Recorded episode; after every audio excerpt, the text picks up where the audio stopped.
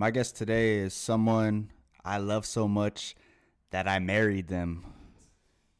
Can you believe that? And that's Ashley Dodson, formerly known as Ashley Valencia. We got into some of her childhood traumas, what dealing with trauma looks like, what healing from trauma looks like, and altogether, this was a great podcast, and I hope you enjoy it.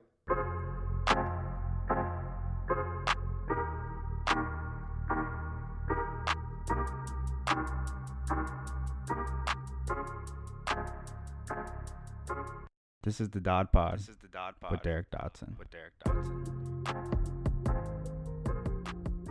You're so. Are you nervous to be on the podcast? A little bit, yeah. I think so. Why are you nervous? Um, I'm nervous because I don't want to say something and then regret it later because I tend to do that a lot. I always say I, when I talk to people, I'm like, why? Why did I say that? Or I shouldn't have, s- you know, express so much emotion. Or I'm always contemplating on. Do I tell them like, no, you know, don't take it too serious? But That's I not a bad thing. You're just pretty honest. I'm honest and I'm sometimes way too open. Like, what do you mean too open? like, uh, Like about yourself? Yeah, like if somebody's asking me, "How are you? How are you doing?" and then I'll say, "Well, look, I can tell you that I'm good, but I'm really not right now. Like I'm I'm actually having a really hard time cuz I don't want to just say, "Oh, I'm good" and just move on with my life. Like I actually want to talk about whatever's happening. Yeah, how you're really feeling. Well, that's what's weird. Like when people say, "Hey, how are you doing?" Like, how many of those people actually want to know how you're doing, and how much of it is just like being cordial? Yeah, exactly. So I think it depends on who the person that is asking me. So if it's a friend or somebody that I know that is gonna want to listen to me, and you actually care about what I'm what I have to say, then I'll say, you know what, I'm not having such a good time right now, and this is why. And then they'll be like, oh, me too, or I get you. I was like that last week. And that's usually where the best conversations happen when people actually do want to listen to you, Mm-hmm. and when you do tell how you're actually feeling versus the generic, "Oh, I'm good. How are you?" yeah. And it's so easy. I find myself doing that a lot of times, just saying, "I'm good." Maybe just because you're passing by someone, and And you end up talking about the weather. yeah. So, question I for you: that. How are you doing? I'm good right now. Um, I wasn't too good two days ago. It was just one of those days where you you question everything. For me, Like, I, I, I I have a lot of questions as like, when is this gonna be over in terms of like COVID, or why did I wake up like this today? And usually it's like I'm low energy.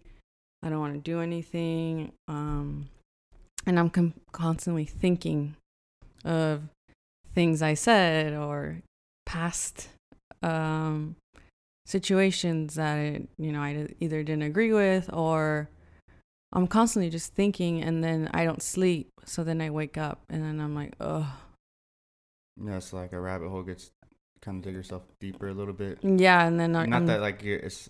So how do you get yourself out of that? Like, what what made you? So a couple of days ago when you were feeling that way, what turned it around for you? I think it's just going through it, going through whatever I'm feeling or whatever's happening. And yoga helped me because I do yoga Saturdays and Sundays. So it was what Sat I think it was Saturday, and then I went to yoga, and it helped me a little bit. You know, get back to okay, you're just thinking these thoughts; they're not real.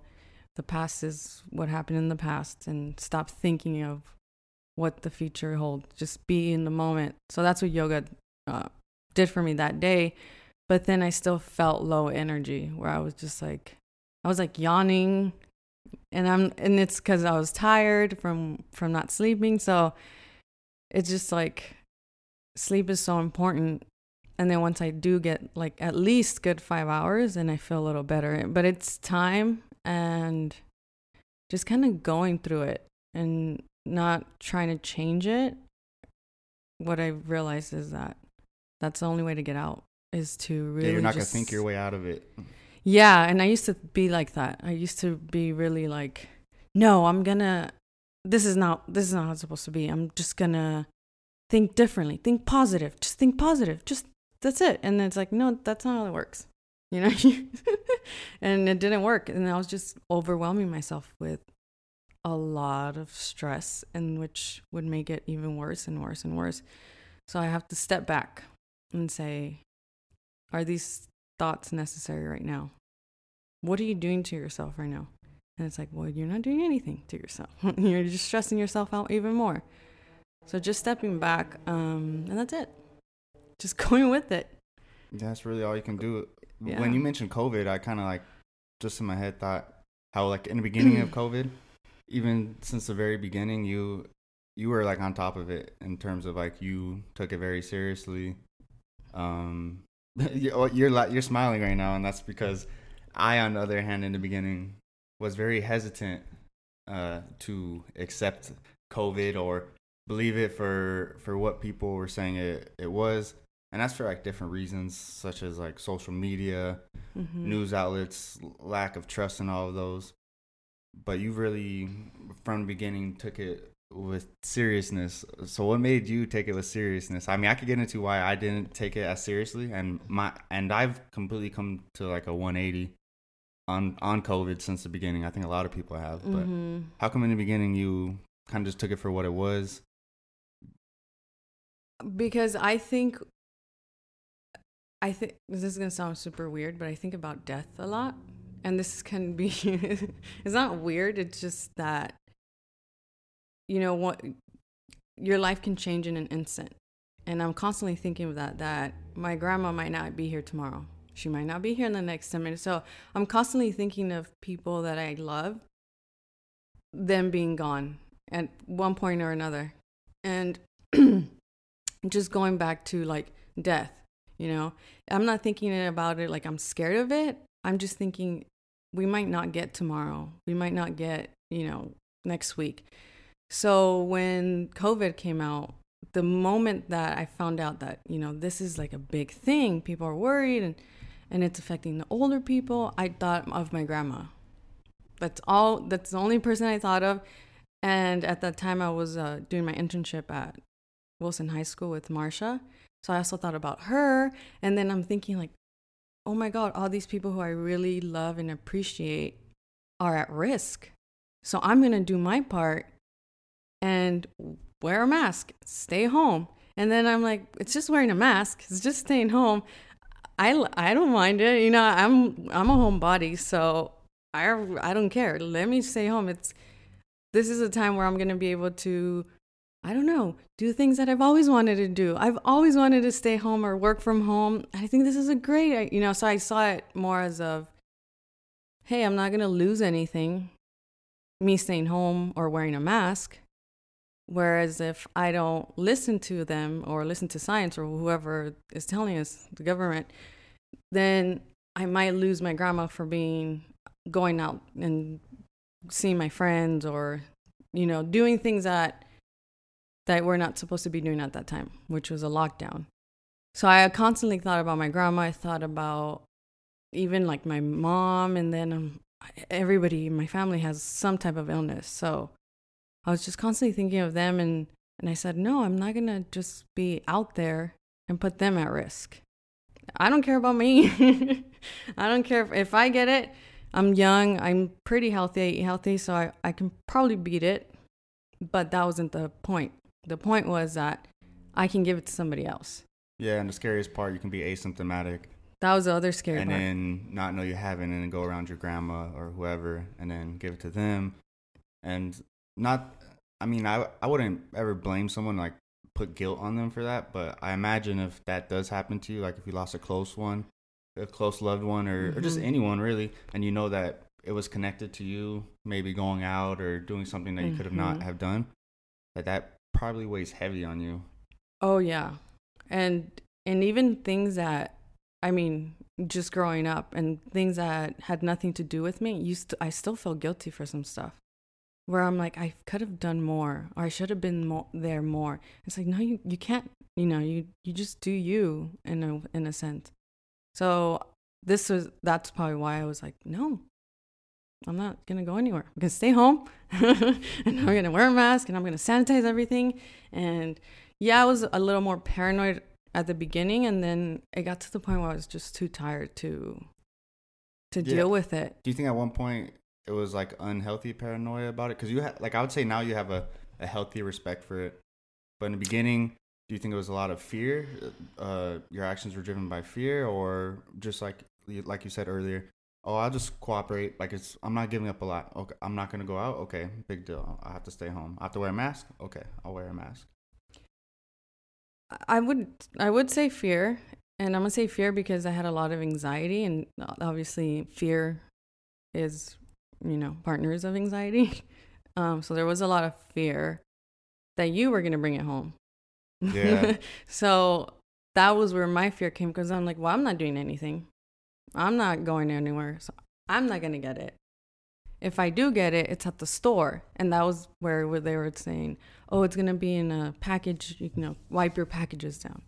So I wiped the packages down for like two weeks, and then I gave up because I couldn't do it anymore. Yeah, and then more science and stuff came out and talked it. About and they didn't know everything yet. You know, Yeah. it was so new to everybody. I'm like, you know, like the uncertainty was just like driving me nuts. And but it's, now that that I reflect on it, the unknown is what scares me a lot.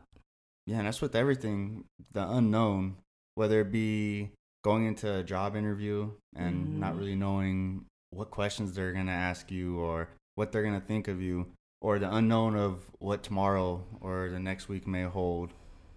The unknown is like a big part of fear. We we as Mhm. humans hate not knowing. And we live in the universe where if we really look at it, we probably don't know nearly as much as we think we do. We don't, and we don't, we don't even know a lot about ourselves. I mean, we think we know about everything else, but at the end of the day, it's like, do you even know who you are? That's Uh, super true. like I'm gonna put my grandma on blast, but she she's constantly talking about other people. So one day she's gossiping, of course, and then I asked her. It's funny how people know, people think they know about other people, but yet you know nothing about yourself. And she just she was like, "What?" but I she she understood that hold on I- keep talking about these people that i think i know but yet i'm not questioning myself Yeah, If that makes and sense. a lot of times when we talk about other people, like we might not, most of the time, we don't have a clear view of who that person is because Mhm. you either put that person in this box in your own mind or you're judging them based off these two events that happened and not looking up at all the things that led up to it. And it's so easy to do that. And it's, it's I think a lot of people gossip just because it's comforting for themselves to know that other people are struggling or Mhm. kind of takes some attention off of themselves. And I think you really hit on something important that we don't really know ourselves. And that for me, I mean, you're into meditation too, but that's why mindfulness and meditation has been really important for me and for like my growth as a human being, as a husband to you, Mhm. in every avenue of my life. Um, we we tend to not take the time to really explore our own selves, and what meditation does for me is it allows me to sit there, and then my monkey mind's gonna go to whatever it's gonna go to, and then I just kind of notice the different places it goes to, Mhm. the common negative self-talk that happens in my mind. And where it's really big for me is it translates to everyday life. So now if i do find myself attempting or about to gossip i'll notice what i'm about to do. I'm like why am i doing that? And just because sometimes those thoughts appear in your head and we have no Mhm. control of it and then we just kind of leap onto those thoughts and kind of make it into reality in a way. Um, but i think there's a lot of value in just sitting with yourself and and exploring inside okay this person said that word and that word really got me angry for some reason. It's Mhm. not just that word or that person. There's something behind that word you know? And i think that's true f- i mean you've said words to me that have have triggered me before Of like course. i remember one time you you called me a know-it-all or something Mm-hmm. and uh, that was like the beginning of our relationship, wasn't it? yeah i think so Or was it recently? I don't know, could have been either one. but wh- when you called me a know-it-all, like I noticed this emotional reaction, and I immediately wanted to like get defensive. Mm-hmm. But then I noticed all all the noise that was going on in in my head, the justifications or why you're wrong in my head. And hey, I, I do know a lot. What are you talking about? yeah. um, I mean, you do. You but- do know a lot. but then like I kind of just like stepped back and was like, why is that? Why is that bugging me so much? And now I was like, well, that's because there's some truth to it. Um, at times I do act like a know-it-all, or you might provide some perfectly rational information, and because I think it's this way, I'm not fully hearing you. Mhm. So that's where I like for me, that's what came out of that for me. Like I was glad you said it because it made me reflect on it, and You're welcome. And uh when so when you called me a know-it-all i was like hey that's bugging me let me investigate this a little bit and then when i investigated it i was like oh well why why is it so important for me to be right you know and i think that's like a big important lesson for a lot of people. Hmm um like if you feel the need to be right. If i ever find myself in an argument now or at least if i'm lucky to be mindful enough of it and i find myself like clinging on the need to be right or get my point across then i kind of just have to sit back and check myself. And there's ways to communicate that you do think you're right without having that ego attached to it. Mhm. like okay let's have an open conversation let me just share what i think but let me honestly and truly listen to you hmm while you're talking. And I'm just gonna ask you if you could speak into mic a little bit. Thank you. No, and it's also, yeah. And I probably said no. You're a know-it-all because you weren't listening to. Yeah, I'm sure that's you why. weren't listening to me, and and and I yesterday we were talking about what is the truth. You know, the truth is different for everybody. Everybody has a different experience. So the truth, like, is there really a truth? Yeah, that's a crazy question. There is there really a Is there really a truth? Because when you think about it, we all have our perspective of life. And how do we get our perspective is from our experiences. We both grew up differently, we have completely different backgrounds. So you kind of have to question so she thinks this is her truth, but I think differently because I think this is true. So there's really no truth. And I think it just comes down to empathy, listening and really looking at the person, not as he's wrong or I'm right, is more of where is he coming from and why why is he telling me this right now? So I think when I told you you're a know-it-all, I don't I think I was trying to express maybe something that was triggering me or Or just trying to express, hey, stupid, listen to me. Uh, yeah or you're some i was trying me. to, maybe i was trying to understand you in in a sense of like hey um listen put yourself in my shoes for a second and then that's probably why i say you think you know i don't i don't even remember to be honest uh when i said that but i'm glad i did because now you you you're a better person because of me Just kidding. no, I am a better person because of you for sure.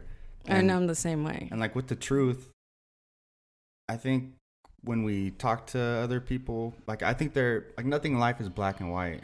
Like as no the more and more, the older I Mm-mm. get, like the more I see, nothing's black and white. Nothing is all good.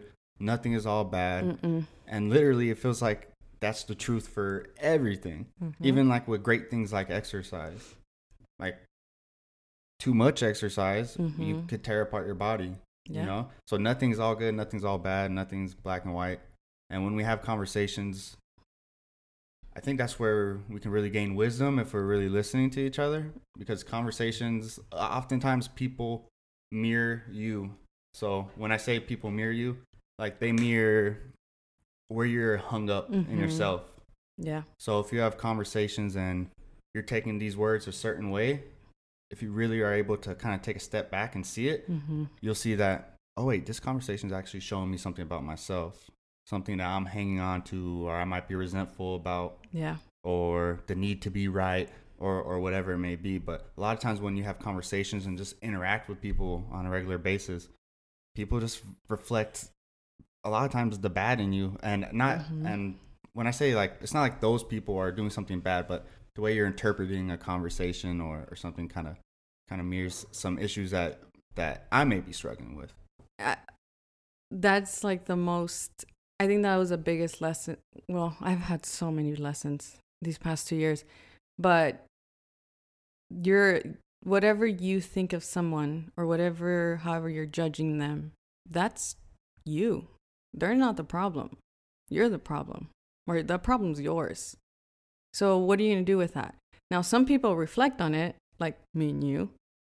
Although some people don't reflect on that. They don't even uh, have a grasp of that. They don't even understand that yet.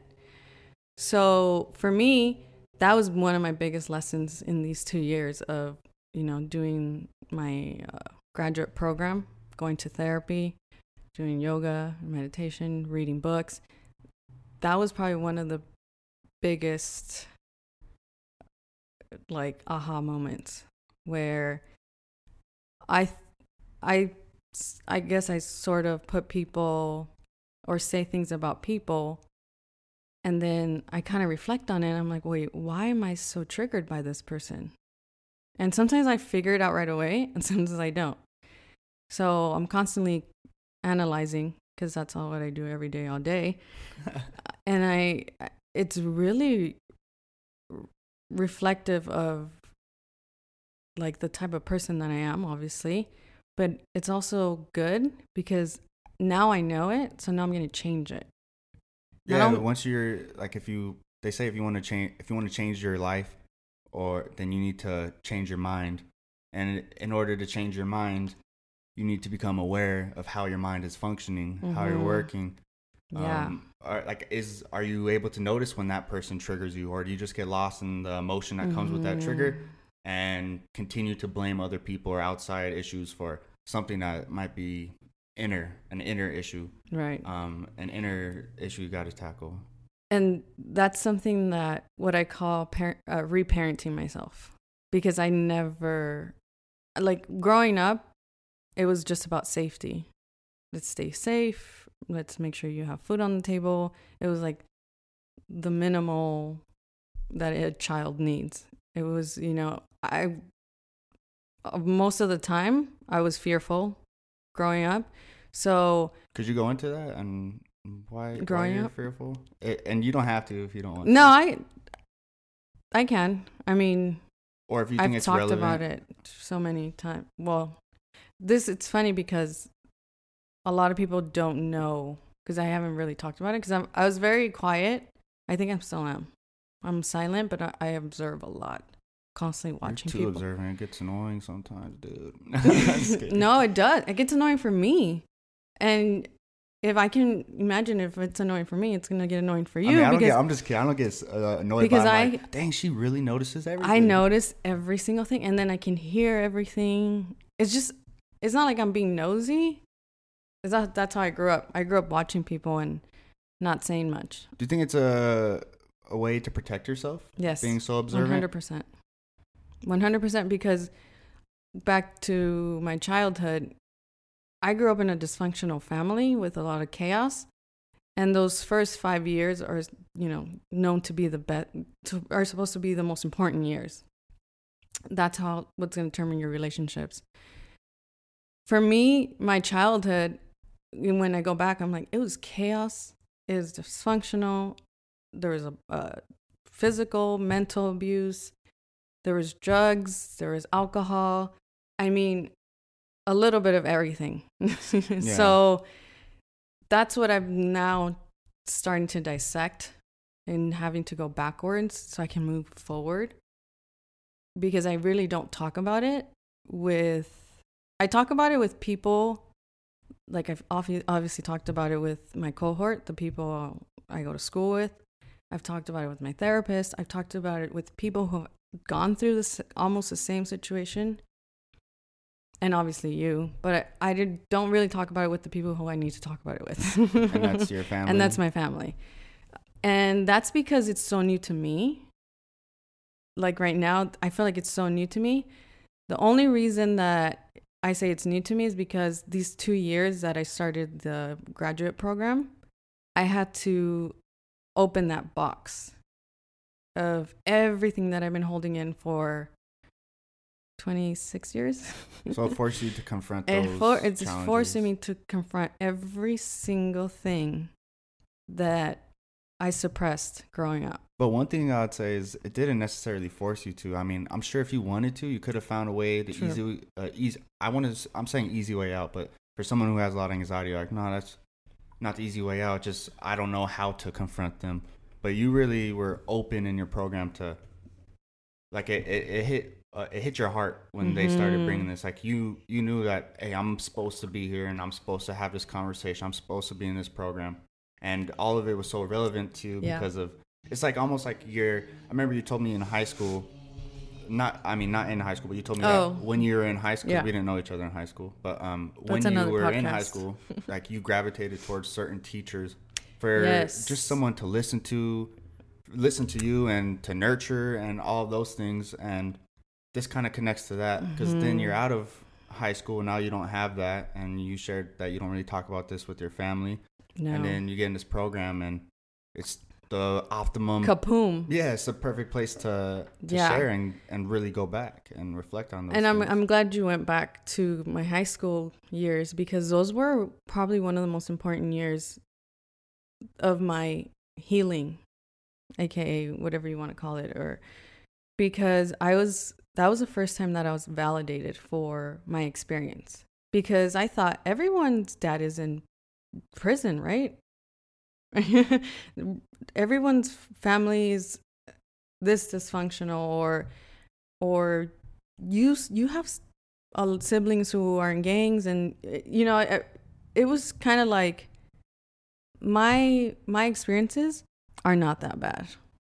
And that's what they would tell me and who, who would tell you family members um, oh like they'll say like don't oh be the could- victim they do the kind of you can have it way worse yeah and that's like a weird way that Yeah. people try to deal with their own traumas like well it could be way worse or Mhm. and that could be true but let's also recognize the current suffering exactly that you're enduring So no, I can't recall anybody when I was younger asking me or telling me what was happening. Like I didn't really have anybody to explain to me, "Hey, your dad is schizophrenic."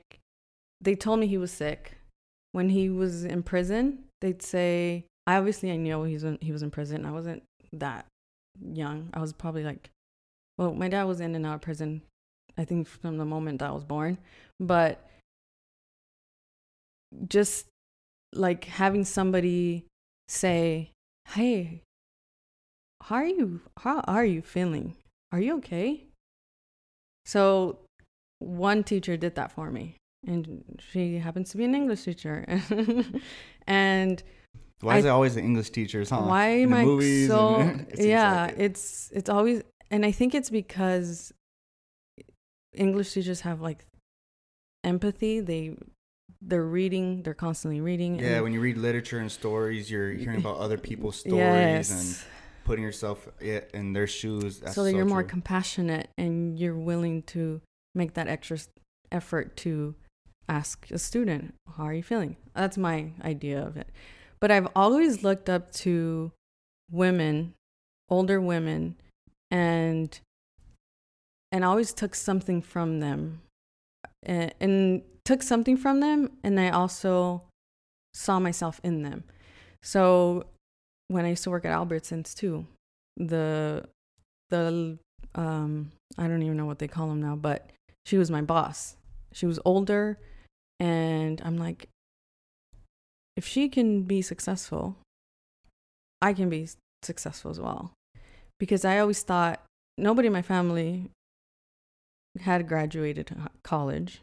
So that wasn't even in the in my path. College, school, I hated school.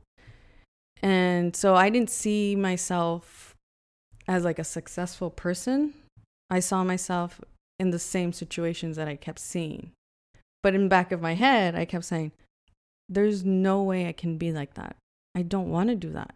I don't want to be addicted to drugs. I don't want to be pregnant. I don't want to be in a job that I hate and I have to go every single day.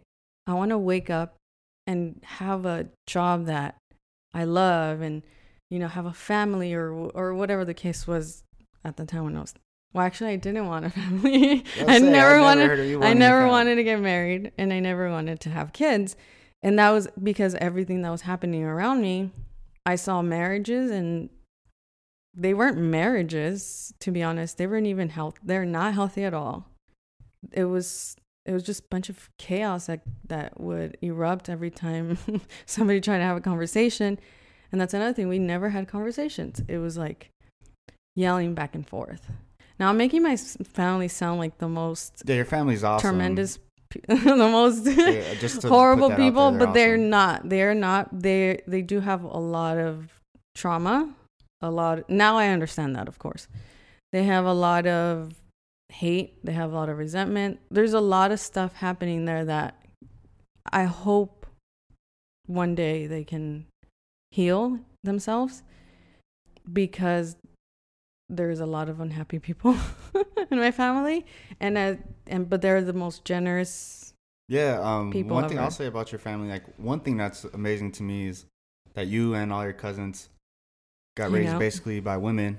oh yeah No, no men in the household for the most part, mm-hmm and all you guys, all you and all your cousins, you guys all have great heads on your shoulders. yeah and you're not gonna get to that point unless you have some people that care about you and love you. Mhm. And uh, something that you we talked about before about really coming to terms with people who are doing the best that they can.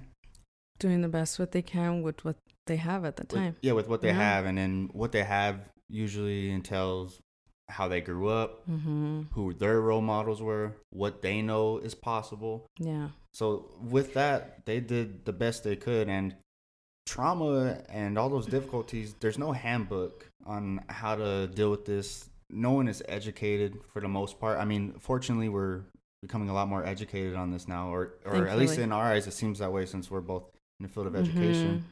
But for someone who grew up in that world, and not only that, first generation too, uh, your grandma, right? mm-hmm So not only are you adapt- adapting to just surviving and making it in America, mm-hmm. And their ideals probably at the time of happiness and successes, it's different than yeah, it's let's get a roof over our head, let's provide for our kids, and Mhm.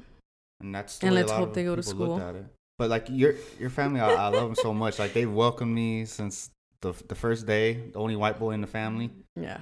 And it's because you're white. You think that's why? and they want to be white. I'm just kidding. No um my my family if and it, this is my mo- my mom my dad my grandpa my grandma and obviously everybody underneath that. If you need food if you need somewhere to stay if you're very poor and we have the room and we have the food which we always do you're gonna come into our home no matter who you are no matter what you've done we're gonna take care of you. And that's i've seen that so like so much growing up. I saw it with like uncles and i saw it with cousins and and it was now going reflecting back on it i'm like oh crap. You know like there was there's a lot of good that my family did and i'm gonna take that. Yeah, I'm gonna take- Great. I'm gonna take that from from from their experiences or what they did, and I'm gonna try to make it my own. So it's not all, you know, it wasn't all bad. Yeah, you're you're more so talking about the trauma that you experienced, and who's gonna help you to deal with trauma when they're dealing with trauma at the exact same time as you. And they don't even know it. That's the thing is that they don't know that because they don't know that they're so angry all the time. And I'm thinking of a specific person, but I'm not going to say it. But they're always angry. They're always angry at work. They're always in conflict at work.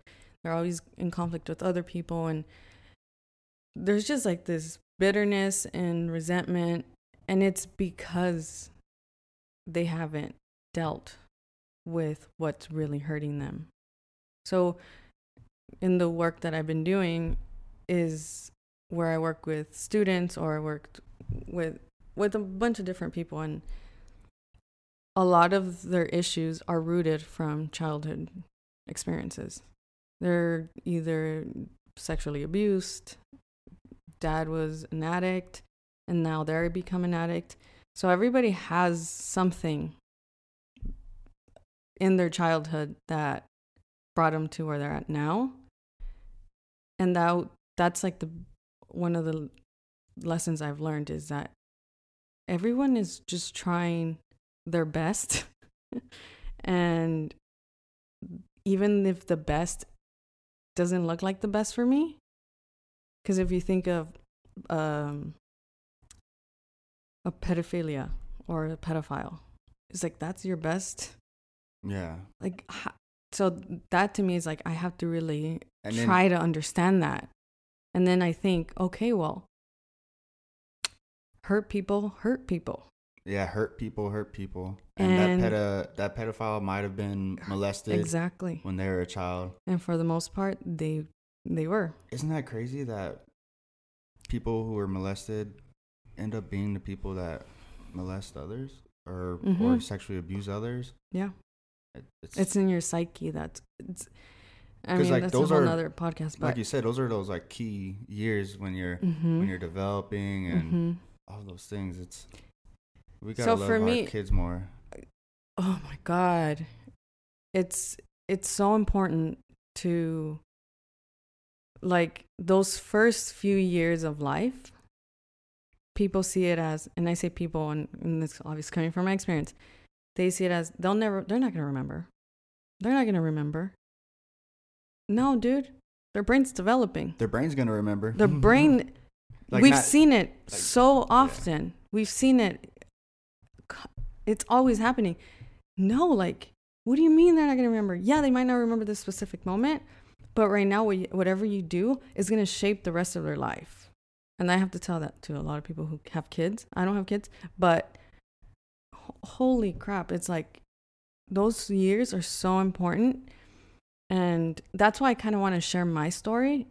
And when I say share my story, I mean like I want to write a book, I want to do a documentary. I just, you know, I just, I'm not ready for, I'm not either ready for it or it's not the pr- right time for me right now. Yeah, like you said, you're still healing. Even now, you're still healing, and you're still uncovering. And I'm sure. s- d- Do you ever come to a point where, like, maybe you thought you had figured something out, and then, and then maybe some other events happen, or you continue reflecting, and you're like, oh, even I was a little wrong there.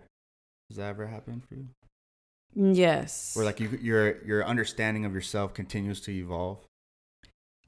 and that happens every single day for me. Every single day is like I know something different about myself. It might be little and or it might be big, and that's because I question myself a lot. Like in what way? I question like, why do I do? Why did? Why am I thinking this right now?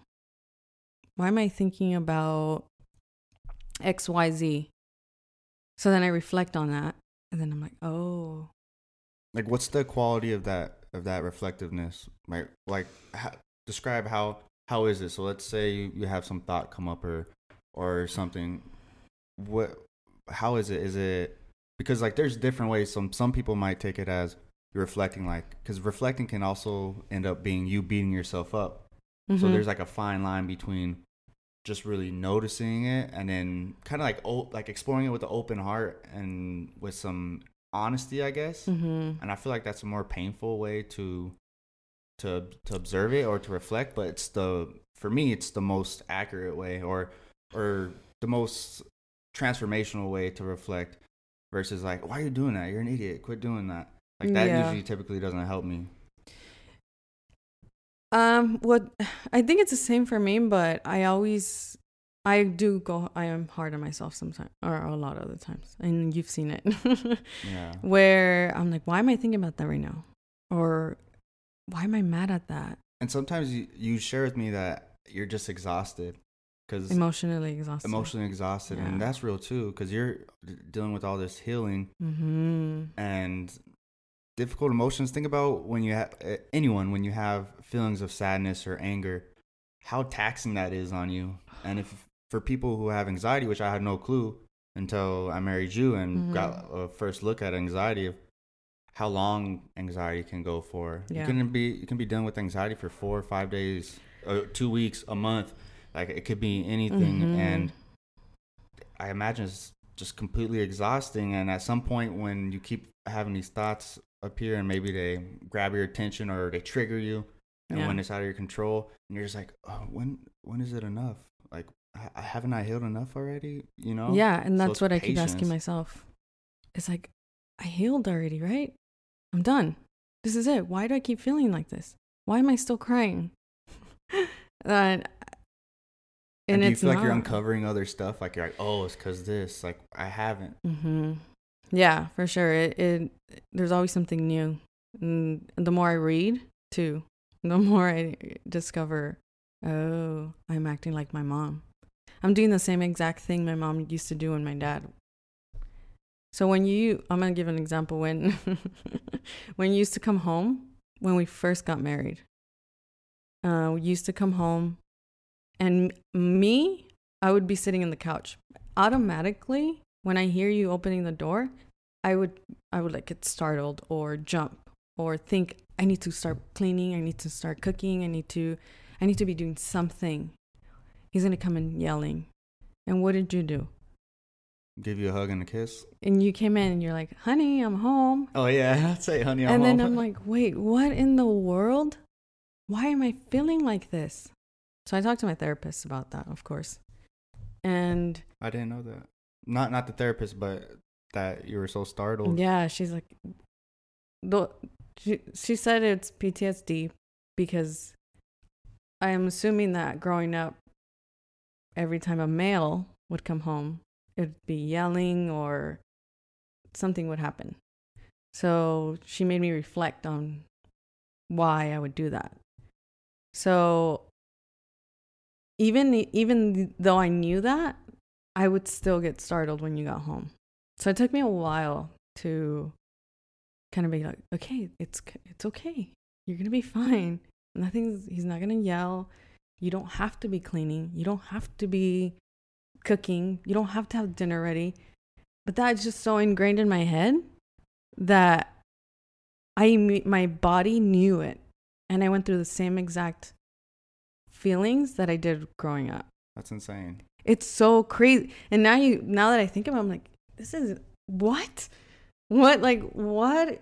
No wonder there's so much tension. No wonder there's so much so many issues in the world because if we don't really look at ourselves and look at what we've been through in our experiences and how they're affecting us now, it could easily go way And it and it off. peeks out. It peeks out. It's it peeks its head in different ways. Mhm. So there might be areas of your life where you don't even know it's peeking out yet. You know, you just know that this irritates me, um, or Mhm. this this bugs me. Mhm. But eventually, you, you do. And it, what's crazy is we're such like an individualistic country. I'd Mhm. say America. I, I mean, I haven't been to too many other countries, but seems like we're one of the more individualistic countries. Yet, even though we're a country of individuals and not a ton of unity or, or connectedness, for being individuals, we do a terrible job of really knowing ourselves. Just to go back to what we were saying, Mhm.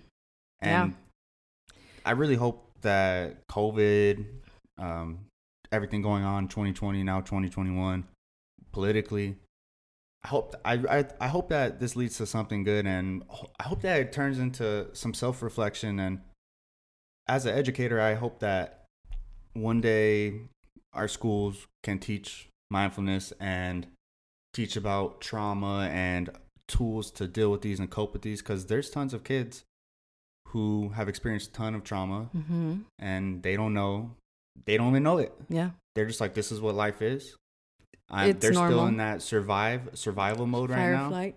and then later later on they're gonna go through life with with all their with all their wounds um without them ever getting proper Mhm. attention Yeah. but schools have the unique opportunity to teach kids Mm-hmm. about these things and to teach them how to explore yourself, how to notice those those thought patterns that are so damaging, to notice the interconnectedness of the world and how like one thing that always sticks out to me whenever I, to go I'm gonna go to Planet Earth, but whenever we watch Planet Earth, it's amazing how all the animals, the trees, the dirt, it's all interconnected, and if one piece isn't working, then the rest isn't working Mm-hmm. and it's with anything else if you look at a car engine Mhm. if you look at a fast food place if one thing's not going well then typically it doesn't so you see this theme of having to work together. The connectedness of The it. co- yeah, Of but what seems to stop us from being connected is ourselves Mhm. because we haven't learned to love ourselves or we haven't dealt with current issues we have. So we ha- we feel even more separate from everyone. yeah. Like you felt separate from a lot of other people because you probably hadn't no clue, or you probably like, who can relate to me? Who's dealing with this amount of suffering? One hundred percent. I everybody would ask me because I used to play soccer, middle school and then somewhat of high school, and they would ask me, "Where are your parents? Where's your dad? Your dad's not gonna come because dads would usually go watch them." And then I would have to make up the lie. Oh, he he's in the army. he's a truck driver. He I would always continue lying. But uh, in back of my head, I always knew what am they're not going to understand. If I don't understand it, they're not going to understand it. So why even explain it? You know, that he's in prison and this and this. So never explained it because I also didn't I I was also lost. I didn't know what was going on. So as I grew older, then I started to realize, oh, okay. I'm a little different. My my childhood is a little different than everybody else's. And not to say that people didn't deal with anything else, but I never knew anybody whose parent was schizophrenic. And it might have been because no one talked about it. Yeah, because they're probably just struggling too. They're on the same boat, right? They're on the same boat of who's going to understand this? And there's also a little bit of embarrassment, especially in high school. Like, you don't want to put that out there. And another thing that my family would say is like, don't don't say your dad's schizophrenic because then you're gonna get made fun of.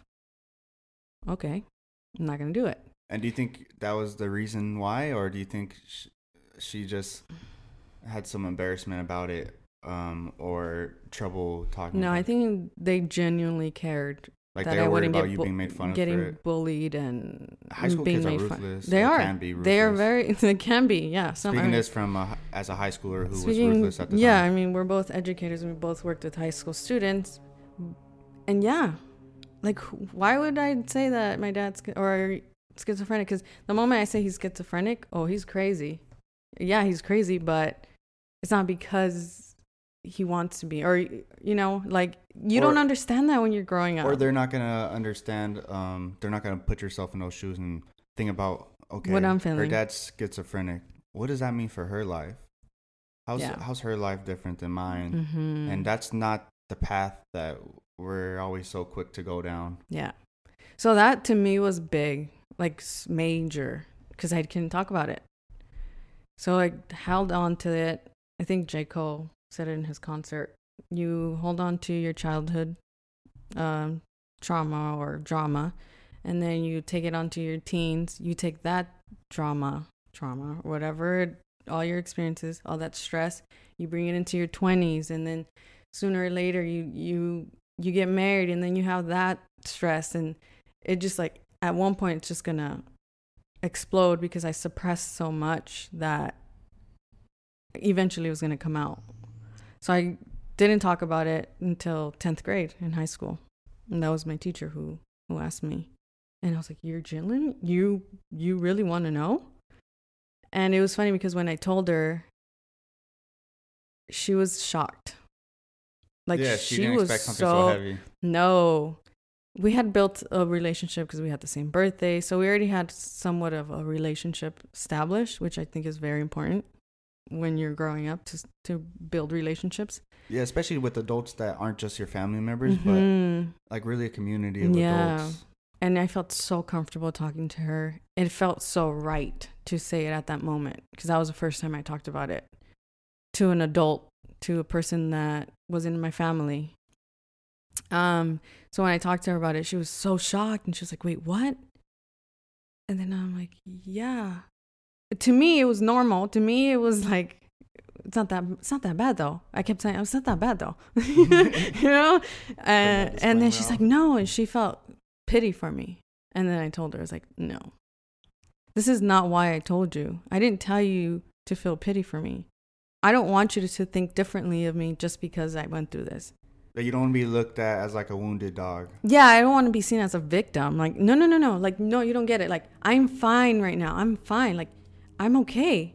I'm happy. You know, I'm this and this. Obviously, I'm, I'm in high school and I have friends and parties and all this stuff and soccer and stuff. But at that time, I didn't un- fully understand it. Now, now in my adult self, Yeah, she was looking at it like, oh my gosh, the As next her that adult. you're going through. yeah, as she's. high schooler. I didn't even see it as trauma.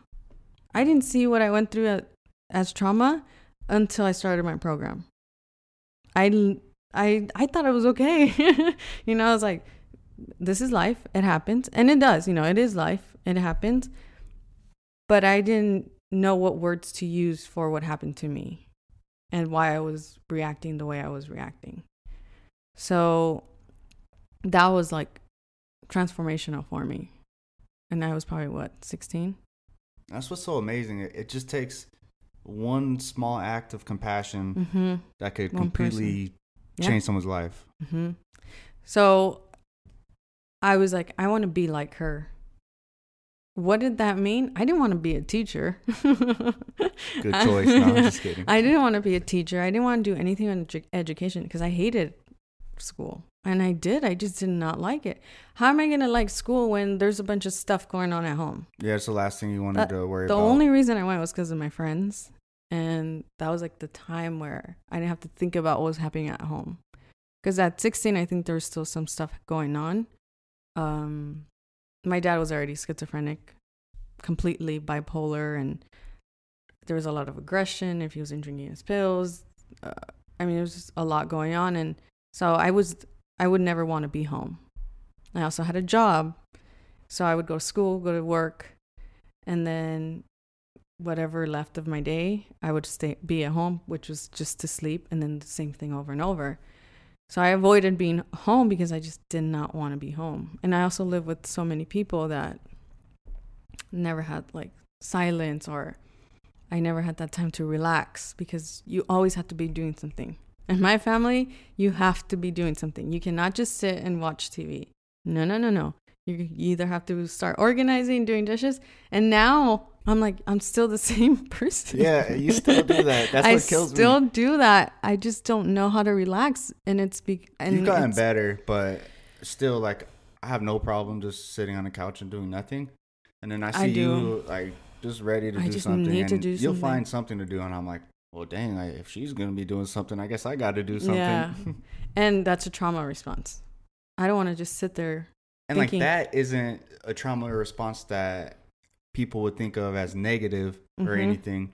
But yet, it still is some, imp- Mhm. it's something that has to do with your trauma. And Mhm. that's that just goes back to how it peeks its head in these Yeah. crazy ways. Yeah. So back then, you would just keep yourself busy just because your Uh-huh. family told you, or to distract yourself, or what was Well, it? Well, at the time, it was because my family, especially my my eldest aunt, she would always constantly tell me, "You need to get a job and start making money. You can't be just sitting here." And in her mind, it was more, "We're here to we're work. We're gonna be here to work. We're not here to mess around." And she didn't come from a place of you're being lazy, or it was more like, "I want you to be better than my brothers and sisters." Yeah, she she's uh she pushes everyone in your She family in in a positive way. Like Mhm. maybe at the time it might feel like an annoyance, but her Yes. intentions behind it are really pure and truly just wanting the best for you. Not not just she sees you guys as a whole bunch of lazy people. Mhm. But she's like, no, like if we're gonna get to where we want to get to as a family, Yeah. we need to do this. And she didn't have the opportunities. So she want now she sees that we have them. And honestly, if it weren't for her, none of us would be here. Like I probably wouldn't even have this conversation with you. If she didn't take us out of where we were at, we, were, we used to live in Compton, and it was a bunch of gang violence, and it was a bunch of other sets of drama with that come in with, I guess, in a sense, living in the ghetto. Yeah. and she took us out she took us to downey and it was completely different a different environment i mean i lived in mexico for about two years so when they were moving to downey we had just got back from Mexico, and I remember it clearly because uh, I don't want to throw out names because nobody's gonna know who I'm talking about, but my cousin was just born. He was he was just a brand new baby. So every time I think, how long have I lived in Downey? It's his age. So it's been what 20 years since we moved out. But before that, it was Compton and then Mexico that I go would go back and forth. And I went to school in Mexico. Um, and that was a whole another trauma. it was a whole nother stressor for me and it was about safety and it was about my dad was just kind of out of control. When I think back on it, there was also great moments where we had the biggest parties and we had, you know, we had everything. I had everything that any kid could well, that any kid would want or we think that they want, Yeah. but I didn't have that the quality time. I wanted the time. I just wanted them there. And I'm talking both of my parents. My mom was there because she she worked, but she didn't work as much as in Mexico as she did here. But my dad was gone a lot of the time. And so when we moved here or to Downey, it was completely different. And it was a different environment. And I am so grateful and thankful for for my aunt that took us out because I don't know that I would have been the same person living in the same place my mom grew up in. And as and I and I tell her I I've thanked her and thanked her and yeah, and she's always telling me like how proud she is and I'm like, well, it's because of you, kind of. You know, obviously it took more a lot of work from me, but she's the one that said, "This is it, breaking the cycle, sister." Yeah, and you guys she really did it. break the cycle. She broke it, yeah. And earlier you talked about how a lot of your family hasn't dealt with that trauma that they've experienced or don't even know possibly. hmm How would you how would you tell them to to work with it? Or or what what would for you what would be the first steps? Conversation. Um, we had a a trip when we went to Big Bear. was it Big Bear? It was Big Bear. It was, I don't know, a cabin with all my family, and obviously there's drinks involved, so people tend to be more open, or maybe say things they shouldn't say. So Could go either way. exactly. Um, so that was like the first opportunity that I had to to really listen to everybody else and to listen to what they're hurt how what's hurting them. Because a lot of people are in pain and they don't acknowledge it as pain. They acknowledge it as they might blame something completely different. So it was all males that my uncles that i was talking to my cousin and they opened up like they opened up they were so vulnerable that i started to think like wow you you've been holding a lot of stuff in and you're not talking about it and you only talk about it when you're drunk. And now i can see that because now in the work that i'm in with like counseling and stuff and i've done therapy and i'm i'm doing the healing myself. So now i'm like if we can have these conversations sober and maybe all sit in a circle take turns speaking about what's hurting us the most what has hurt us the most or that event that made us a person who we are. Because if we can see that and we could see it from different people then i think that's where the healing starts when you acknowledge it and you just sit with it for a little bit. And you're just listening to yourself in a sense but you're also listening to everybody else's. Because when we finished talking i told them wow we we're all pretty much the same. We all have aka daddy issues. You know we all have um pain that has made us who we are now and we've all literally mentioned our fathers and to them it was they were drunk, of course, so they probably didn't even remember. But I think having conversations, I think that's why this podcast is really important. Podcast interviews, just to get to know different perspectives of people. Because there's not a lot of conversations like this that go on at homes or Mm-mm. with friends. And as for my family, we've we don't talk about feelings. We don't talk about emotions. We don't talk about what's hurting us. We the way we do it is we're passive. We make fun of people. We you know, Yeah, we do it differently. Things that yeah. We love each other. We would do anything for each other, but we don't talk no no, we can't go we can't talk about what your dad did 20, 50 years ago. Do you think part of that is they don't want people to be put in a certain light?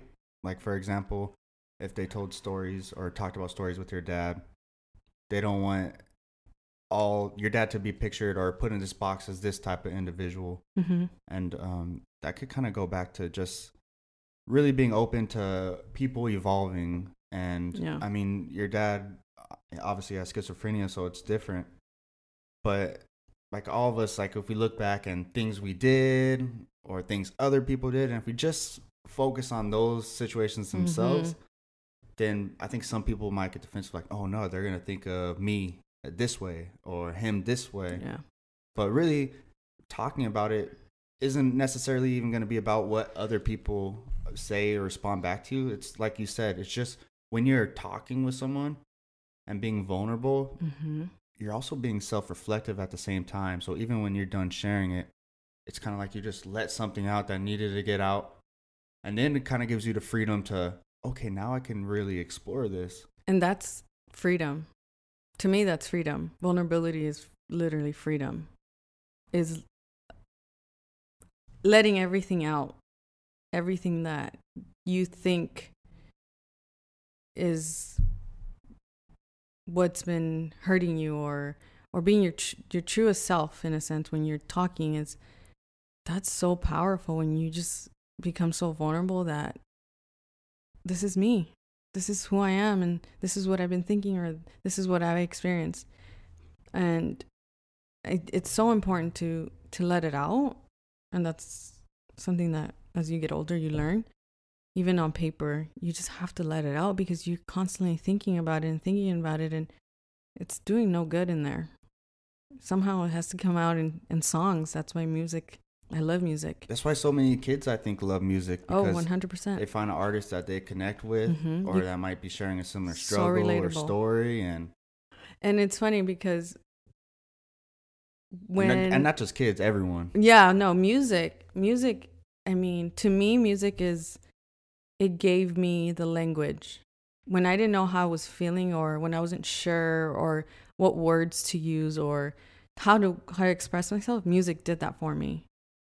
And it comes in beats. It comes in sounds as in the saxophone. It comes in piano and and sometimes Oh those God, sounds it's like connect with your heart or your soul no, it hits your soul. you get and those when it, goosebumps oh yeah. and and that's who your soul is so important. I mean, we can have multiple conversations, but the the soul is what and I think that's when you're having a conversation, you're not talking to the teacher. You're not talking to you're talking to the soul inside of the person when you when, you're so vulnerable. And that's what a lot of people and I'm saying a lot of people don't understand yet. I hope that at some point we get there is that I want to have a conversation with you, who you are before everybody or everything told you what you should have been. Like that person deep, deep inside of you, which is the soul in a sense. yeah and that's like kind of what listening is too is you're not having these preconceived ideas of what this person Mhm. is or who this person is because who you were yesterday is slightly different to today hmm um who you were two years ago is different than today Yeah. So really, almost in meditation, I have a thing called beginner's mind, where Mhm. each time you meditate, it's like you want beginner's mind, where it's the first time you're meditating. So if you had this great experience meditating yesterday, you want to get hung up on that great experience and start chasing that experience when you're meditating. hmm Or if you have a terrible experience, you don't want that to cloud meditation for you where you're like, oh, I don't want to meditate because I had that poor experience. But when you go into to it with beginner's mind as this is a new moment, every Yeah. single second is a new moment. Mhm. And with each moment is the potential for love, kindness, Mhm. greatness. It's also potential for ter- those negative emotions and Mhm. those negative experiences. Yeah. But when you're able to just sit with someone and have a conversation with them without having those preconceived ideas of what type of conversation it's going to be, and you just fully be with them, yeah, it, it's a Yeah. different quality of conversation. one hundred percent. Yep. And I try to do that with my students. Uh, obviously, I don't know them, but I have like a background of what they're doing, and but I try to. We call it blank slate. Just okay.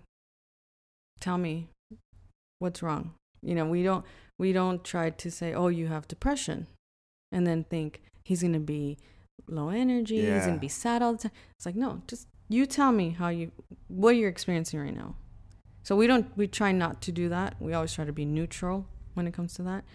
Um, so I've been learning a lot of about that. Yeah, but in my personal relationships or people who I talk to, it's a little harder because I already kind of know them And not only that, then you have all these memories with them as well. Mhm. So it's even harder. It's harder. and this is for both of us like i'm talking Mhm. like i'm able to just listen perfectly every time no way No, no. it's it's a work in progress and Mhm. for me as i get more mindful i'm able to do this better and better. Yeah. And it's really hard, especially with my family, because I'm like, I know, I know, I know, i think it's because you want to help them so much and I do want to help them, and and my therapist, both of them said, you cannot help them. yeah. It's like I know, but it, but it's uh, and all I can do is plant the seed. yeah. All I can really do and be there set listen. the example of, hey, there is another side, and I say the other side is is the side of you can live a better life, a more peaceful life, a more fulfilled life with purpose, and instead of resentment and hate towards other people. So I'm always trying to get them to go to yoga or yeah or read a book. You invited your I invite everybody your to mom yoga. yeah that's and those small things like you don't need to try to force something hmm into someone and like a lot of times people do that and it comes from a good place but you're never going to be able to force anyone to do anything Yeah. and when people make decisions you want them to make a decision because, because they, want to wanna do, it. Yep.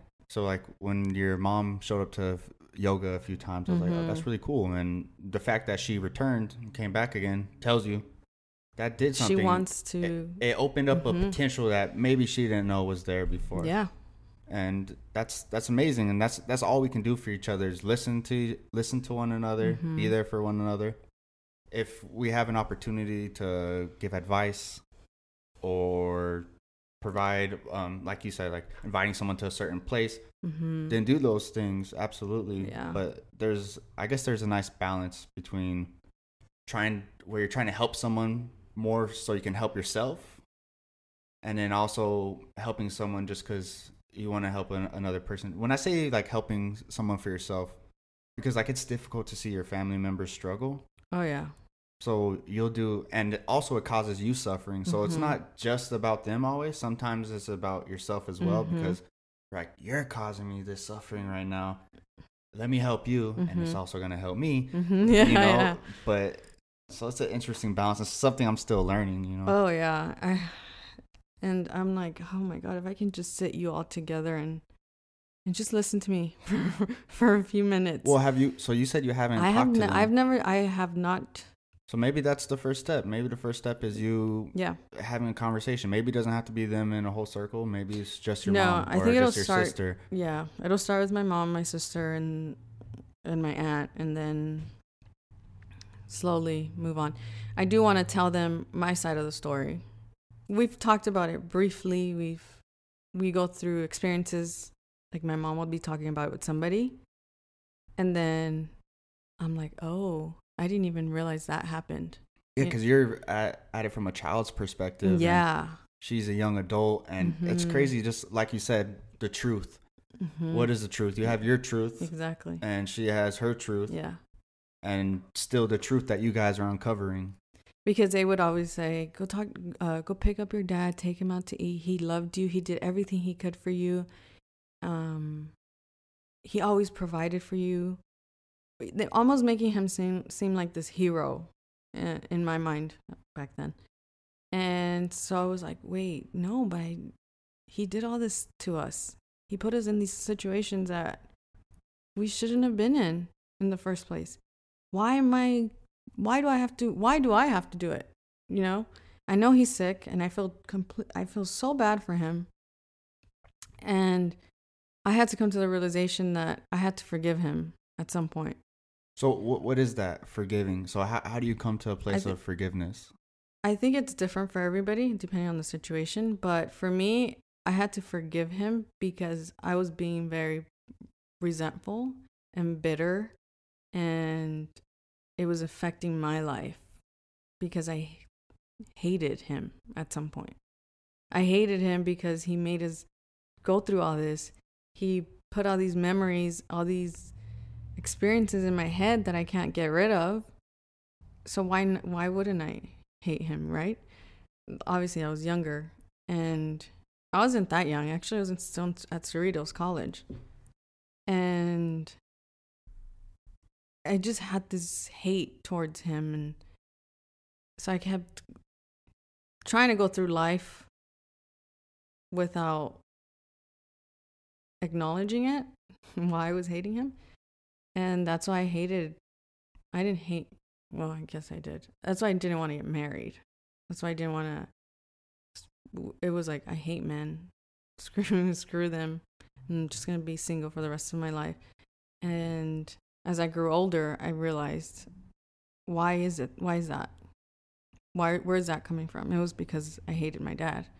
So I was like, something's gonna change. I'm gonna have to change the way I think. Obviously, I didn't think about it at that time. That just kind of happened, Yeah. and so I had to forgive him by. And I'm still trying to figure it out, but I think I forgave him by acknowledging that he thought what I needed was what he gave me. Like he he was also growing up in an environment that he didn't ask for. So he did his best with what he could, back to that. And but he also had pain. He also had struggle. So he was growing up as well. He was super young. I think they had me at I want to say 20. My mom had me at 20. So they were still super young. They were still trying to figure out life. And now with a kid. So when I take them back to, holy crap, they were also growing up. They were trying to figure life out. And they had me. So a kid kind of had a kid in a sense. Yeah. They were trying to grow up as much as like I'm trying to grow up. I'm like, I can't even imagine having a kid right now.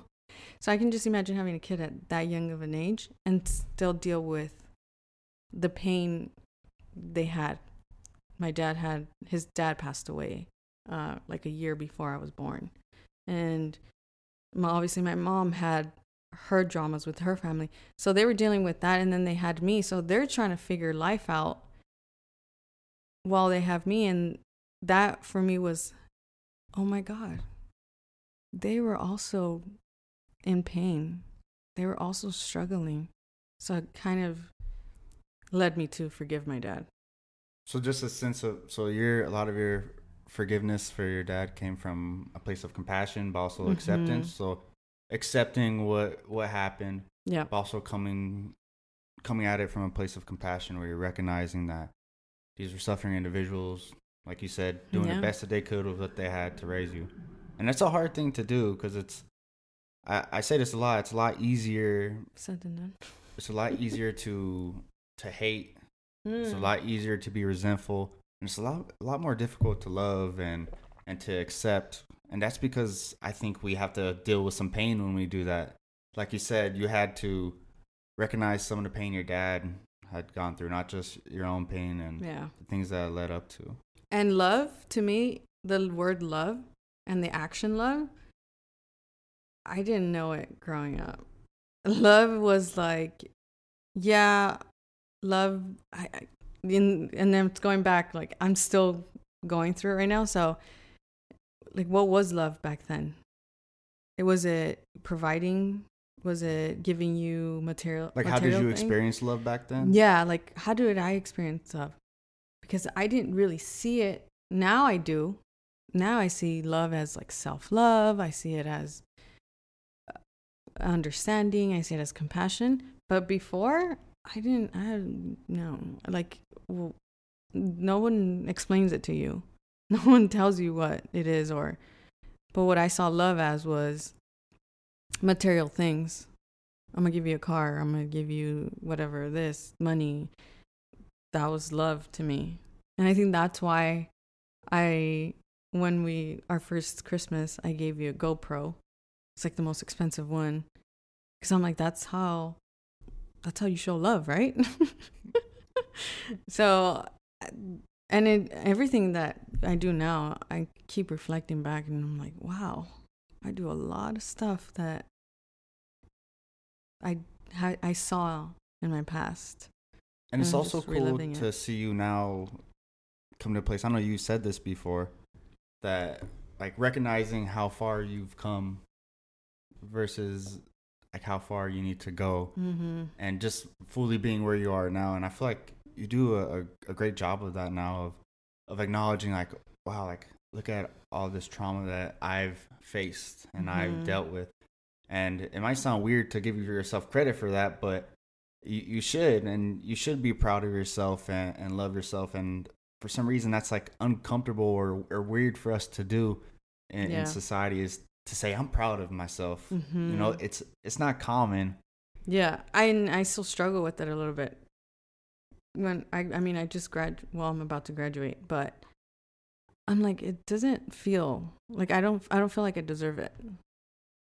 you do Like obviously I do because I worked my ass off, but to me it's like I know I got to do more.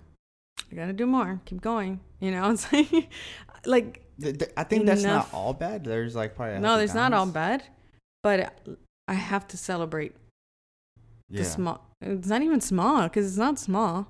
it's not Getting a master's Not is all. not small, especially Well, in my you- family. for me like your master signifies a lot more than just your master's Yeah, for me it also signifies this tremendous leap of, of Growth. courage growth because you, it's more than just a the paper. counseling a counseling master's um, program entails a lot of self-reflection. Hmm you've done your family tree learned tons about trauma. So you were in you got your phd in your own trauma. Mm, yeah, pretty much. Yeah, exactly. It- and at the same time me and you figuring out marriage together. Oh we're heading into our second year in our second year of marriage in march. That's gonna be another episode. but yeah just just, just um us being married that on top of all that is so much And when when you told we had a con well we have multiple conversations, but you we had a conversation like I think it was last week, and you were telling me, well yeah, you, like you were dealing with marriage and and like you stacked up all my all the challenges. all my challenges. And then i was like oh, you're right.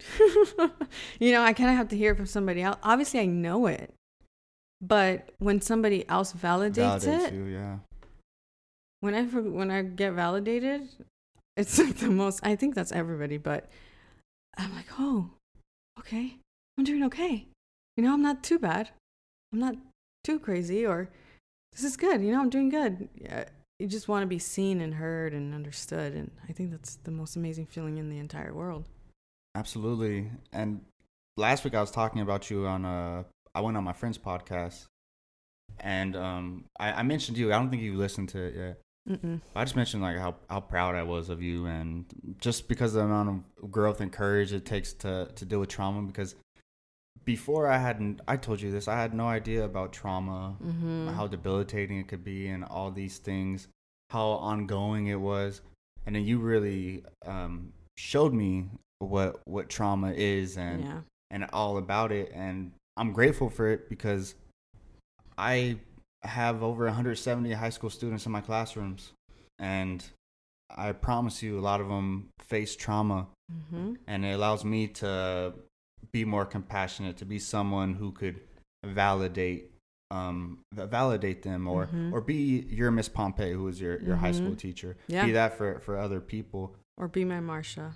Yeah, and I, Those are the two people who Marsha was your mentor. she's she was yeah. Wh- What's the Or greatest thing you learned about mentor. Marsha? It's the second time you mentioned her. We gotta talk about her a little bit. Uh, yeah, so she was my supervisor, my internship supervisor for my practicum hours for my graduate program. So I literally m- met her. Well, I've known what six months, like a year. Let's just say a year. And I thought I'd like I've known her my entire life. The moment I stepped in, the moment I stepped into her office and she saw me and she looked at me and I, it was like I saw this this I didn't see her I saw her soul. Like I literally I know this is going to sound weird. I know you probably get it but her I just saw her soul. It was such a like tranquility I felt so calm So I when you say you saw her felt- soul, is it like you're feeling this vibration or This this, energy. energy. and the, her spirit, her God, whatever people call it. I mean, different people call it differently. But I saw that. I didn't see counselor. I didn't see. I saw her spirit. Her she had like a little glow her. I, I tell her that it's like you were like an angel that came into my life. Because at that time, I was ready to give up, like multiple times. But I was just done. I was like, this is too hard for me emotionally, physically, I cannot do this anymore. Like it's this is so hard for me. So I wanted to give up and then I met her.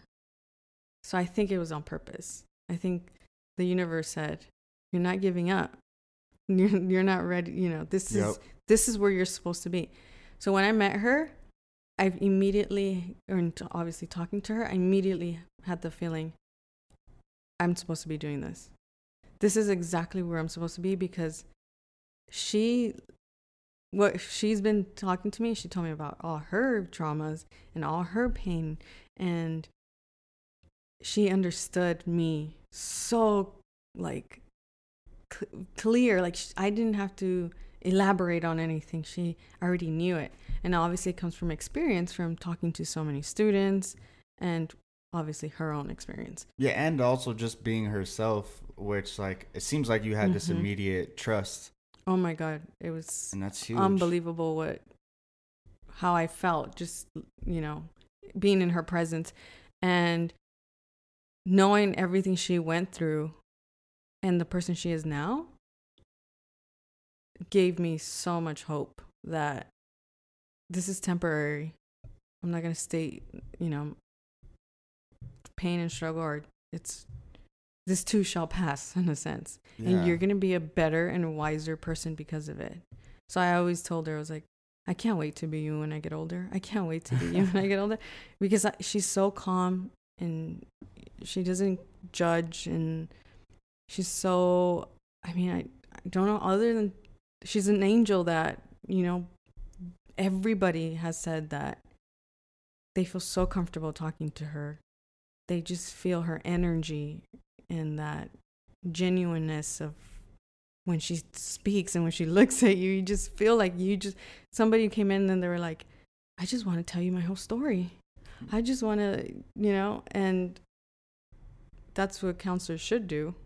You should feel like that in a counselor. And me going to or counseling or to be a therapist, I hope that I can measure up to that. I I have want no to. doubt you will.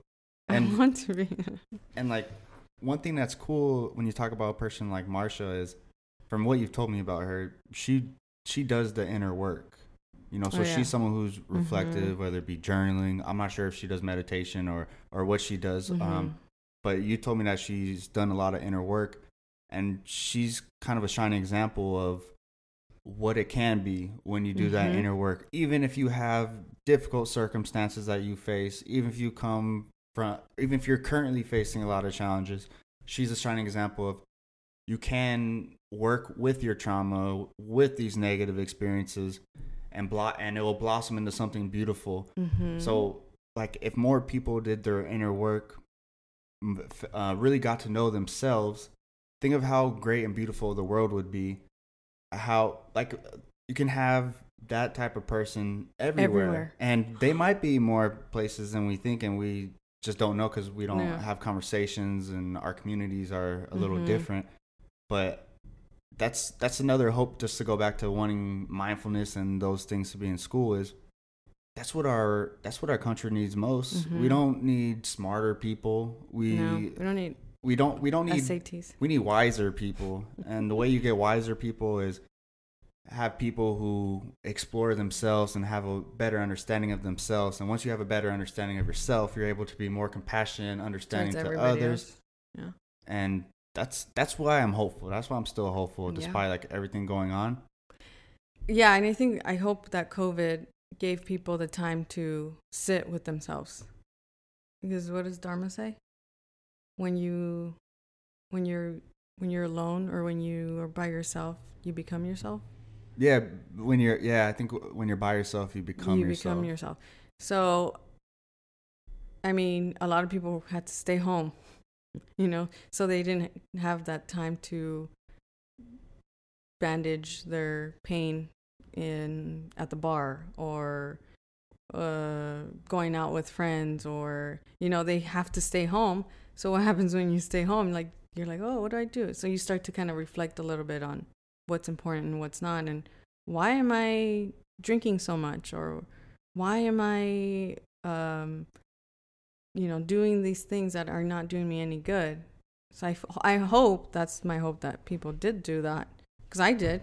Yeah i, I, I would did think a lot more people did do that. At the same time also wonder how many people opposite just yeah just change like yeah because so i'm just just the phrase um your body's a temple came to mind because a lot of Mhm. a lot of people took covid as a time to whether it be their fitness or or whatever it may be but we have these diets and our diets not only food but it's also what we consume on tv what we Mhm. consume on social media and it seems that during covid that people have consumed a lot of garbage in Yeah. whether it be on social media, on the news, um, a lot of negativity in conversations, a lot of fear, and I think that has to have an effect uh, on. I think that's partly why everything's so kind of chaotic right now. We just had months and months of this trash diet, and I'm sure actual food was trash too. For that's the American way,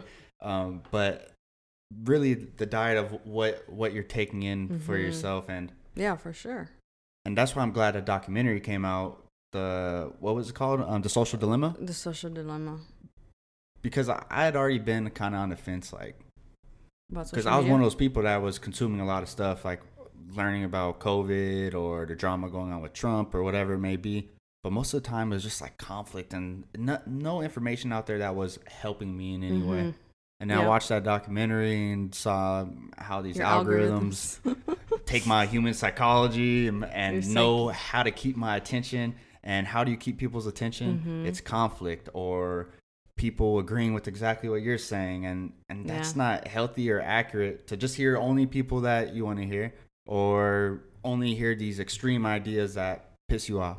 Yeah that's why we're we're so divided. Yeah so when i escaped that I, it was like a breath of fresh air and I, and I, that just goes back to the diet thing like my i cleaned up my diet a little bit and i felt the difference. You did. You you did a lot. I mean you're doing this now too. It's not the beginning of covid but you've always wanted to do this. You've been talking about doing a podcast forever. Yeah i know. and it's finally here. I know i'm finally podcasting But for me, with social media, I did a lot of unfollowing. I I did a lot of. If they're not being compassionate or empathetic, you're out. hey that's that's an important way of i mean i don't or muted. i guess like Right. it makes sense so like i would never want to just like out someone because they're not compassionate or this or that but when it comes to social media it does make sense because you're not going to be having conversations with those people Nope. on social media where you're going to change their mind or this or that Mhm. it's just going to be constant posts that you're going to see so I, there's a balance of protecting yourself and knowing Mhm. what's good for you what's not it's not like you're dismissing that person saying they're never going to grow or anything but you're like I you're have not- boundaries. you're not yeah you have boundaries and you have to have those especially if you want to stay healthy Yeah, and and I tried to stay away from the news for a little bit because it was affecting my my mental health like pretty bad. And I was like, okay, what am I I got to do something because this is not working out for me. There's so much news and so much negativity. So I started following the opposite. I started following mindfulness uh, pages or uh, pages that talk about um, yoga or Or just inspirational pages And- where yeah, there's like those or authors and authors that I like or celebrities that are so passionate about making the world a better place or artists and so I really focused on people who are making a difference and not the people who are just complaining and not doing anything about it. Yeah. So so and that's that's like the majority of people on social media. Exactly. So when I did that, because I took a break from it, from social media, about, I don't know, like four weeks or something. And it, obviously, I was working on myself and, you know, I was writing and I was trying to read more. And obviously, I had a bunch of homework to do too. So it was good that I took that break, but it was also more of a mental break because it was just negative, negative, negative. So I switched it up to if they're not compassionate, if they're not empathetic, and if they're if they keep complaining and they are not doing anything to to solve the situation so they're just adding conflict. if they're just adding, drama. exactly if they're just adding drama and blaming Yep. because there's a lot of blaming and then i'm like why do you keep blaming? a lot of tribalism. Ugh. so it's funny because when i cleared all that and then i'm like okay this person is still complaining. And most of them were my family members. And it's my extended family and i'm like oh my gosh. Okay i know they're good people. And i know that they will not hurt anybody. So i had to like i can't unfollow you because you're obviously my family and i love you and and so that was a little a little difficult for me but once you cle once i cleared and muted people that i did not i knew that i don't appreciate or weren't going to do any good in my feed was so it's so much better for me to go on social media now. And i don't really i'm not like scrolling all day either i just look at it and usually it's about mental health it's therapist I mean, yeah, it could be great because those just serve as like Oh little God. reminders, little uplifting um, posts. you'd be surprised what you can learn from tiktok It's kind of go kind of goes back to like what we were talking about earlier. Nothing is all good, nothing's all bad, mm-hmm and it's the same with social media. There's some great things about social media. it's a personal responsibility Yeah, personal. That's kind of goes in line with COVID too. Just personal responsibility, hmm and that's take take responsibility for what you want to see what your actions are and and what you let in. And it's boundaries. And that's something obviously everybody at one point know, knows. Like you were trying to show me a video last week. Oh And yeah, I and you're like, just no, like, no. nope, I'm not gonna see it. not don't want to see anything. It was a don't- creepy video. I and I'm so glad that I had the courage because I felt bad. I was like, oh, maybe I shouldn't have said that to him, or or I was maybe I was being I'm too. still pissed off about it. and no, I'm just kidding. and I'm like, no, like I know my boundaries. I know that if I were to watch that video or And you knew you were already a little frustrated. and I was already exactly. I was already at the at my edge. I was already at the edge of like, no, I'm not. And you have to say no. You have to be okay with saying no because you know yourself more than anybody else. And hey, I don't like this. Stop doing that or this is not making me feel good or comfortable. And that's that's especially women. I feel like we're always like, "Oh no, it's okay. You just made that sexual comment. It's fine." Uh, That's me at least. I that's how I was. I was like, just laughing it off. Now I'm like, "No, You're like, Excuse I'm not- me? What did you just say? Now I'm now I'm like that, but now you know, no one has done it to me. But you know, at, at work or wherever I would go for events and stuff. when you're working for the sound. when I was working for the sound, yeah, I, it was. It's like I can't believe there's still people like this. Like, Yeah. why aren't you pregnant at 19? What do you eat? Lettuce?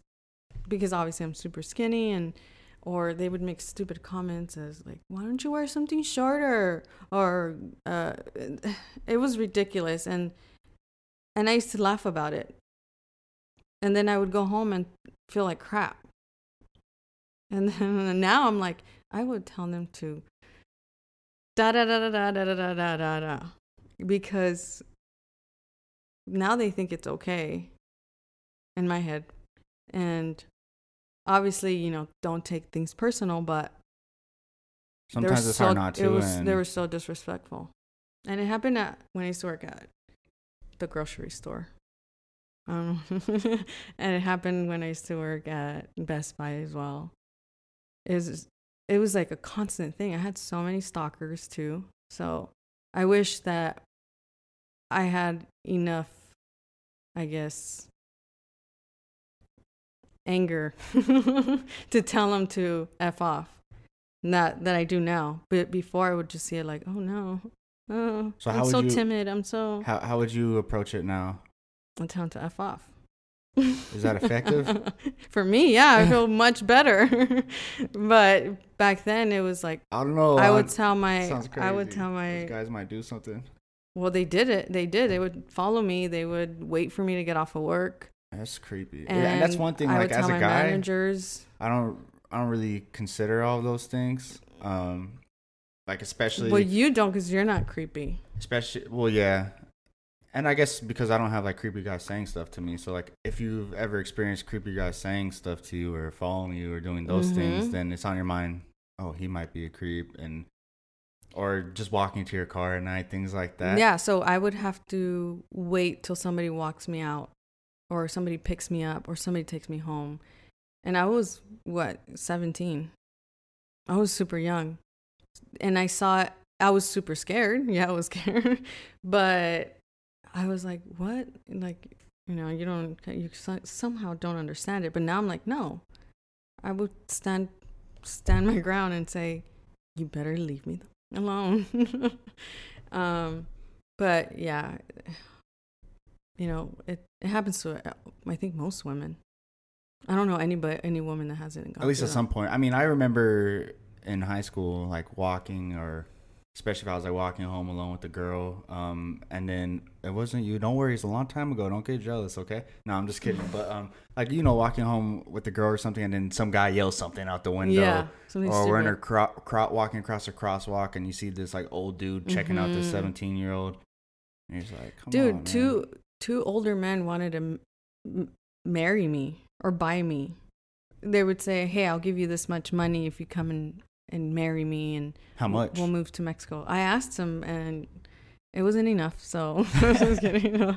but i'm like wait what do i do do i look like a for does it look like i have a for sale sign i'm like i'm just working let me just sweep this this uh trash or you know i was pushing cards and and That's I'm why like, I feel like men like what in the world? we're still evolving. We're still so close to being primates. Oh my god! Like, so I, it was yeah, it was scary. Now I'm not too too afraid because I can fight. I'm just kidding. I I try. Do you? I feel like it's got. I mean, no, I, of, of course, this is coming from from a dude, but Yeah, I, I feel like it's it's gotten better, it has a little bit. Yeah. and I feel like we continue getting better, and the hope is that The hope is uh, that yeah, and I think it's because we have to let men also be vulnerable and and l- listen to them as well when they're younger. You know, because obviously those men that were doing whatever stalking me or whatever, they were dealing with some Yeah, if you're stalking some someone, you stuff. get some. You need. Yeah. You need some help. you need some mental help. Um, obviously now I see that. I didn't see it back then. And they have some like intense desires. yeah, like this. Maybe because I was so because I'm so small and I look easy to. I don't know. Like I don't know what their logic was, but yeah, I don't know if I told you, but one of them like took me a gift with some weird postcards of like Freddy Krueger and Jason and like a ring with like an like an eagle and the bag had like a hot dog on it. Like he drew like he was le- he was legit in love with me. He wrote me a letter. And have you ever had a conversation with him?